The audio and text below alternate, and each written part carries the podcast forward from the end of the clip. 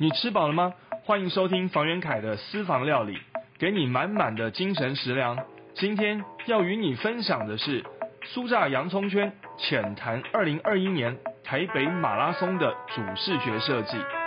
大家好，二零二一台北国际马拉松在几天前十月四号的记者会上宣布，今年的路跑赛事呢将于十二月十九号如期的啊于清晨盛大举行。为什么今天会跟大家来聊这样的一个主题呢？因为我自己本身是一个非常热爱跑马拉松的跑者啊，想说今天来跟大家聊聊今年的台北马拉松里面的视觉设计。这也是一件很有趣的事哦。呃，去年在二零二零年的时候呢，台北马拉松是国内唯一啊有实际举办的国际性马拉松赛事。那当然，因为受到疫情的影响，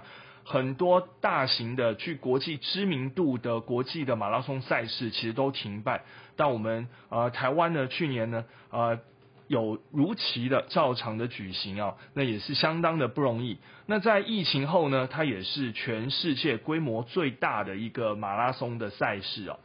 那今年我们台湾虽然呢也遭受到了这个疫情爆发的影响，尤其三警警戒还长达了将近三个月的时间，但终于在近期我们已经逐渐的控制下来啊。所以我们今年台北马拉松呢，就以 Run the City the Day We Reborn。为这样的一个主题哦，就是跑动台北那日我们重生为这样的一个主轴，向全世界呢来告诉大家说，我们在最艰困的时期已经过去了。那疫情后，我们大家一起重新开始。而台北马拉松呢，将如期的举行，并且邀请了热爱路跑的这些好朋友们，大家一起来跑动台北，往重生之路迈进啊！当然，很可惜的是，因为我们呃国家在这个边境的开放上还是有一些限制哦，所以今年的这样的一个马拉松赛事势必会影响到非常多呃海外国际的一些运动跑者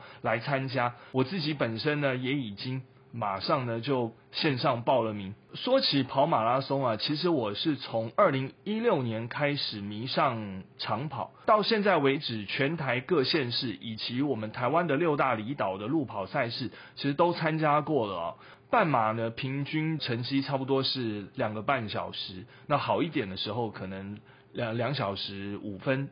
那全马平均是要五个半小时哦，到五个小时不等。那跑的成绩虽然是在我自己的这个年龄组别当中不能算太好，差不多就是中间中上这样子。但是跑步呢，其实是很有益身心、增加心肺功能的。而且呢，又能够欣赏沿途的风景，所以我是带着走遍台湾、认识这块土地的心态去参加路跑的，用自己的一步一脚印的方式，认识深度的呃去见识一下我们台湾的不同的乡镇，他们不同的风貌。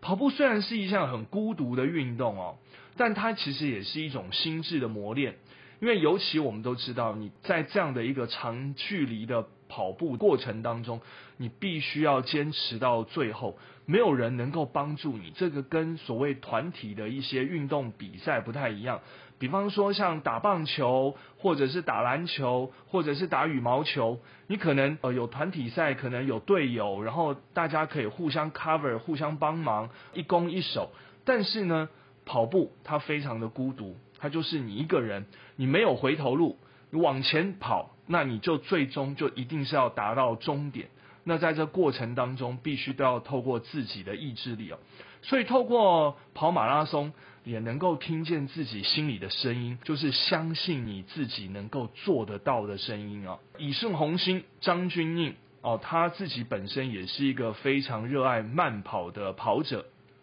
他曾经说过。跑步是一件很小又很大的事，只要换上跑鞋哦，绑好鞋带，随时随地都可以。但是呢，也随时随地呢都可以呢练习孤独、自我淬炼的一种功夫。的确哦，它真的是一件很小却又很大的事。在这一集的节目当中呢，我推荐两本书，一本是村上春树所写的关于跑步。我说的其实是，然后点点点啊，这样的一本书。那另外一本呢，是我们台湾奥美广告创意总监龚大中先生所写的《我在跑步》。他们两位呢都是马拉松的爱好者，并且跑遍了世界各地的一些路跑赛事哦。对于人生这一路上的风景，透过孤独的这样的脚步啊，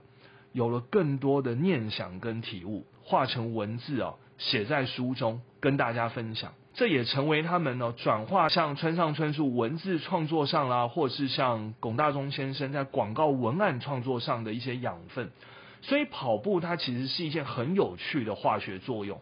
跑步呢，也是一项能为自己的人生与创作找到灵感的运动。在这个地方提供给大家参考。那今年的台北马拉松报名从现在开始，一直到十月二十七号的下午五点钟截止哦。喜欢路跑的朋友们，或是听完这期节目开始对路跑感到好奇或有兴趣的朋友，赶快跟着我一起报名参加吧！让我们十二月十九号在台北市政府广场上见喽！接下来我们来谈谈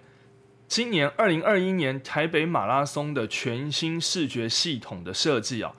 那今年台北马拉松的一个视觉设计是以象征无限循环的莫比。乌斯环作为设计基础，它呢其实是希望能够象征每一次的起跑都是全新的开始。那莫比乌斯环呢，它是一个环状的一结构。当然，在这一次呢，主办单位在这样的一个视觉设计上呢，带有一个光环啊，或希望以及团结的这样的一个感觉。所以呢，透过一个环状的一个形状。象征团结的一个意识啊，那尤其又是有一种生生不息的象征。当然，这一次台北马拉松主办单位他也是希望透过这样的一个 logo 的设计，能够代表所有的跑者，就是在呼吸啊，然后在这个坚持每天的练跑的循环动作上，能够去呈现出马拉松的这种运动家的精神，跟台北这座城市的一种荣耀感。那在颜色的设计方面呢，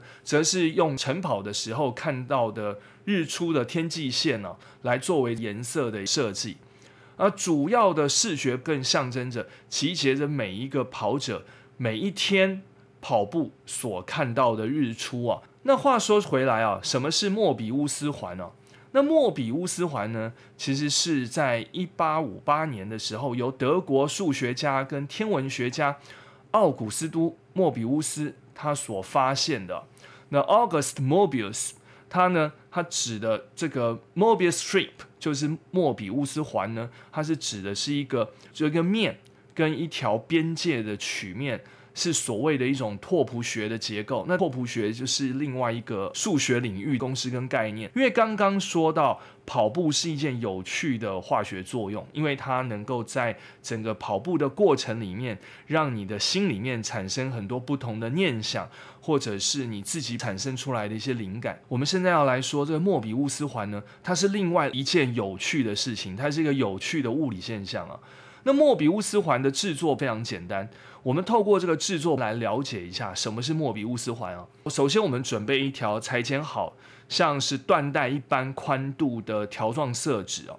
将某一端呢扭转一个一百八十度之后，然后再将这个纸条的两端呢，啊，用这个胶水或者是胶带，你把它粘在一起，形成一个环状。那这就是一个。莫比乌斯环了，其实道理很简单，就有点像是原本是一个平面的一纸条纸片，如果你是直接的这样相连的话，它就是一般的一个手环的一个样式。但是呢，莫比乌斯环的话呢，就是说你要在把它相连在一起成为一个环状之前，你要先扭转一下，扭转了一百八十度以后再粘在一起，它就是莫比乌斯环了。听起来是不是非常简单呢？但是这个指环却非常的奥妙跟神奇哦，怎么说呢？因为一般的环状纸片，也就是没有经过扭转后再相连的指环，是有两个面的，就是说环形的呃外环面与所谓的内环面。但是莫比乌斯环它很特别，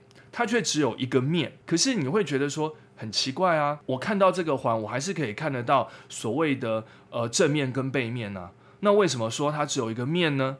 其实啊，我们来做一个实验，也就是说，如果我们用一支圆珠笔在莫比乌斯环的这个环面上面呢，你随便挑哪一个面，然后呢开始画直线，就是画在这个环面上面，然后顺着这个环呢的弯折呢一直画下去，画到最后的时候，你会发现一件事情，就是你所画的直线会与你原子笔一开始下笔的起始点会相连在一起，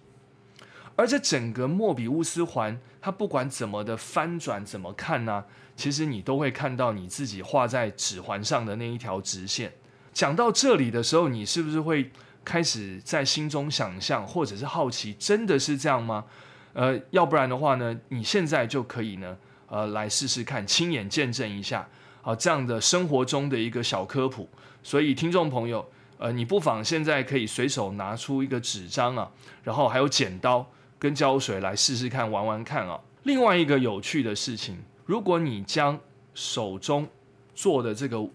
莫比乌斯环啊。从中心线剪开，呃，你会发现另外一件有趣的事哦。我们用剪刀来剪看看，那不是用笔来画了。你同样在做一个莫比乌斯环，然后呢，就从这个纸的宽度的中心点上面，你开始把它剪一个洞以后，然后你就一直像是剪一条线，一直剪，一直剪，一直剪。你会发现另外一件有趣的事情。当你这样剪着剪着，你会发现，当你把整个指环都这个一分为二剪对半的时候，你会发现呢，那这个指环本身变成一个更大的一个指环了，变成更大的一个这个莫比乌斯环，是一件很有趣的事情，很像变魔术啊，大家可以试一试。讲到莫比乌斯环呢，其实在非常多的艺术创作里面呢都会提到，所以将这样的一个数学物理。的现象运用在很多的艺术创作当中，这比方说像荷兰非常有名的这种视觉错觉的艺术家 M.C. Fisher，他画了非常多的呃名画，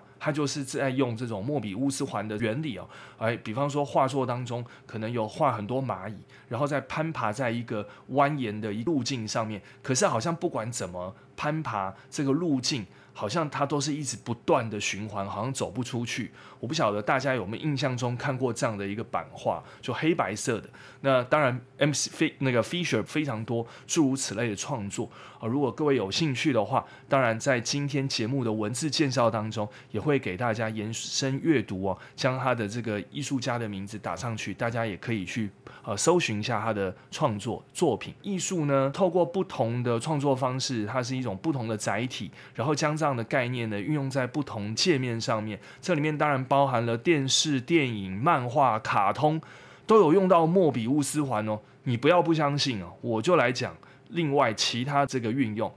打个比方，像哆啦 A 梦啊，也就是我小时候呢是叫做小叮当的漫画。那这个日本畅销的漫画卡通，它也有讲到莫比乌斯环。它其中一集呢是哆啦 A 梦啊，小叮当，它其中一个法宝就是莫比乌斯环。它将这样的一个环呢套在门把上，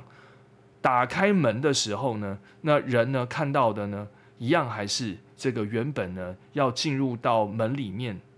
之前的外面的状态，也就是呢，他一打开门，他看到的呢还是室外的样子，而不是室内的样子啊。还有这样的一个法宝。那在去年台湾呢有一出电视剧叫做《想见你》。啊，这出戏也蛮红的，因为它也是一部呃充满了烧脑的一个时空穿梭剧哦。黄天仁导演在这一部戏剧当中也用了莫比乌斯环的一个概念，让这出爱情戏呢充满了呃循环啊。那其实这个剧情是在描述一个二零一九年呃有一个女生她她失去了交往多年的一呃男朋友之后，她不断的想念他，然后呢。很想再见到他啊，想要回到以以往的这个相处的时空，所以呢，他就回到了呃一九九八年，然后呢，这个灵魂穿梭到另外一个世界，遇见了一个跟自己长得一模一样的一个女生，然后呢，那这个女生呢，又跟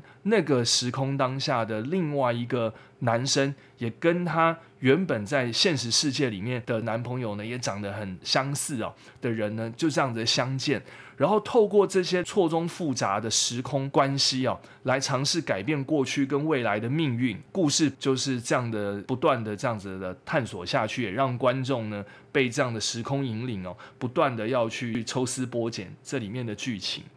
那它同样的是用到了莫比乌斯环的一个概念。那我在讲好莱坞的电影哦，呃，复仇者联盟，相信大家都看过。那在最后一集复仇者的终局之战当中，其实钢铁人东尼史塔克他也用了莫比乌斯环，不晓得大家对那样的一个片段还有没有印象？他是实际的有将莫比乌斯环的环状结构有画出来哦，就是东尼斯塔克呢，他隐居到了一个山林的小木屋当中，跟着他自己的妻子小辣椒，还有他们宝贝女儿大魔王是萨诺斯，他将这世界上一半的人呢都消灭掉之后。美国队长他就觉得说不行，一定要去挽救世界啊这一半消失不见的人们。所以呢，美国队长呢他就带着还幸存的一些复仇者的伙伴们，前来到东尼斯塔克的家中，想要劝他，想要劝钢铁人是不是能够重出江湖哦，跟着大家一起继续拯救世界。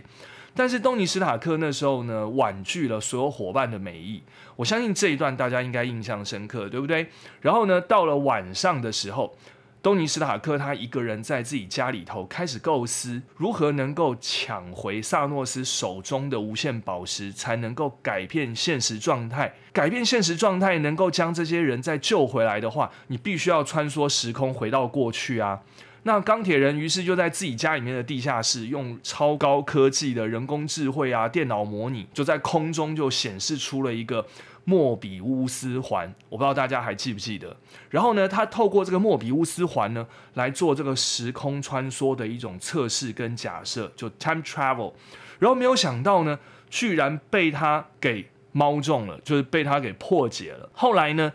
的这个故事，我相信大家应该都有印象了。就是钢铁人呢，就归队回到了复仇者的总部啊，然后他就将他的这个破解的方法提供出来。接下来就是美国队长就可以分成不同这个小组，然后呢，透过他们所研发出来的时光机，将大家送回到不同的时空里面去抢回那个无限宝石哦。那其实他用的就是莫比乌斯环的概念。还有另外一部电影，那另外一部电影呢，是在去年的时候。呃，我非常钟爱的一位好莱坞的电影导演克里斯多夫诺兰啊，拍的一些电影都是跟这科幻动作片有关，包含了像《全面启动》啊，《星际效应》啊，还有《蝙蝠侠》《黑暗骑士》等等。去年有一部呃也是非常红的，他所指导的一部大片就是《天能》啊，《Tenet》。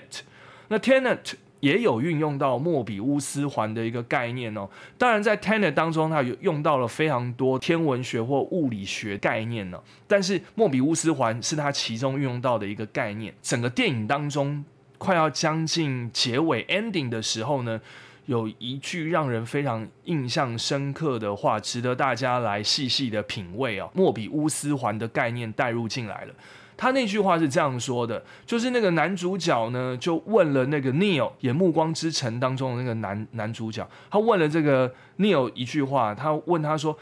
，Can we change things if we do it differently？Neil 就回答他说，What happens happened，就是发生的事情就是发生了。然后呢，他紧接着讲了一句非常重要的话，他说，You have the future in the past，years for me。And years from now for you，他的意思就是说，我们两个人相遇的起点，对于你来说是多年以后的未来，但是对于我而言，则是多年以前的过去。那这句话是这这部片当中非常重要的一个剧情关键，而这个剧情关键是一直到了这部戏快要 ending 结尾的时候，才透过这个 Neil 男配角。他把这句话给点出来，讲给这个男主角听。那其实这里面也隐含着莫比乌斯环的意味，也就是说，莫比乌斯环它像是一个无止境的回圈，让不管是男主角为了拯救世界，他经历了很多次的时光逆行，回到别人的过去，但其实也是到了自己的未来。电影片名本身呢也很有趣，Tenet。T E N E T 哦，所以呢，Tenet 不管你是顺着念或倒着念呢，它都是一样的发音。而如果各位朋友对这部电影看过或者是还有印象的话，你不妨也再回溯一下这部电影的海报，也非常有趣哦。因为不论你是正着看这个电影海报，或者是你翻转倒着看这个电影海报，其实你看到的整个海报的电影名称的字，还有海报的画面，其实呢，基本上都是一样的。哦，非常非常的有趣，因为它就是把这样的一个无限的循环跟一个无限的回圈的概念呢，运用在视觉设计上、海报设计上、电影名称的命名上面，甚至还包含了电影的主题概念，还有重要的关键的旁白，都把这样的一个概念呢给传达出来了。非常非常的厉害，非常非常的令人佩服啊！那莫比乌斯环呢？既然它是一个无止境的回圈，它还可以象征无止境的爱哦。在这个地方呢，教大家试着玩另外一个莫比乌斯环的小游戏，它也像是一个魔术。你就将色纸裁剪成宽度差不多两到三公分的细长纸条，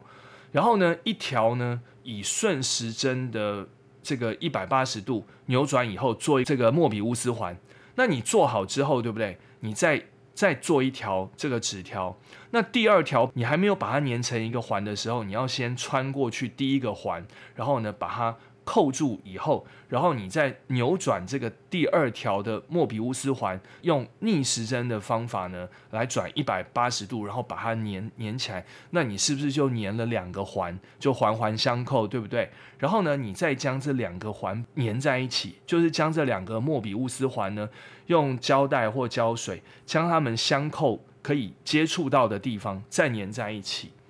那粘在一起之后呢，你是不是就有了一个呃逆时针一百八十度的莫比乌斯环，跟一个顺时针一百八十度的莫比乌斯环，而且两个环还粘在一起。之后你就用剪刀从这个指环的中心线剪开。如果你的指环是两公分宽的话，那你的中心线就是一公分的地方。然后呢，你就从这个地方呢，哦，假设你就画一条线。那两个环你就中心都画一条线，那你就沿着这个线呢去剪这个环，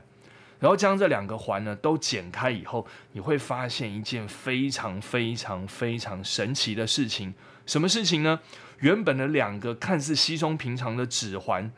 变成了两个扣在一起、心心相印的心形的环。那这一招啊，很像是变魔术。那听众朋友的不妨试试看啊，因为这保证让对方爱死你的方法。OK，呃，话说到这里，既然今天讲到的主题跟莫比乌斯环有很大的关系，所以呢，节目尾声我们就来介绍长相也是环状的食物吧。酥炸洋葱圈呢，从小吃到大，我相信大家都对这样的食物不陌生。但是要怎么做呢？那不见得每个人都曾经做过，对吧？就像莫比乌斯环制作很简单，可是你不见得亲手做过。OK，我们将洋葱啊横切成圈状，然后再沾上低筋面粉与蛋汁。最后呢，再用这个面包粉呢，均匀的裹在洋葱圈的这个表面上呢，你就可以下锅油炸。这就是做洋葱圈非常简单的做法。但是锅内的油啊，可以先用筷子沾面粉去试试看这个油的温度。如果这个面粉马上就浮在油面上的话，表示油的温度呢，可以将食材啊下锅了。那油炸到金黄色的时候，大约差不多一到两分钟，你就可以起锅。那因为你炸太久的话，太焦就不好吃，而且硬硬的。那记得起锅的时候要用吸油纸巾，将这个油呢沥干。少吃点油炸食品的这个炸的这个油啊，会比较健康一点。接下来呢，当然就配上胡椒盐啊，或者是番茄酱，那就是。很好的居家看电视时候的这种小点心。那如果你切洋葱的时候怕会辣到眼睛的话，记得你可以先将洋葱泡到冰水里面再切，就不会边切切到流眼泪喽。OK，今天的分享就跟你谈到这里喽。欢迎你继续收听我对设计方面的知识或者是设计方面的经验的分享。记得不要忘记开启你的小铃铛，并且呢，欢迎你留言给我，想要听什么跟设计方面的小知识或小故事，都欢迎你与我交流互动。谢谢，拜拜。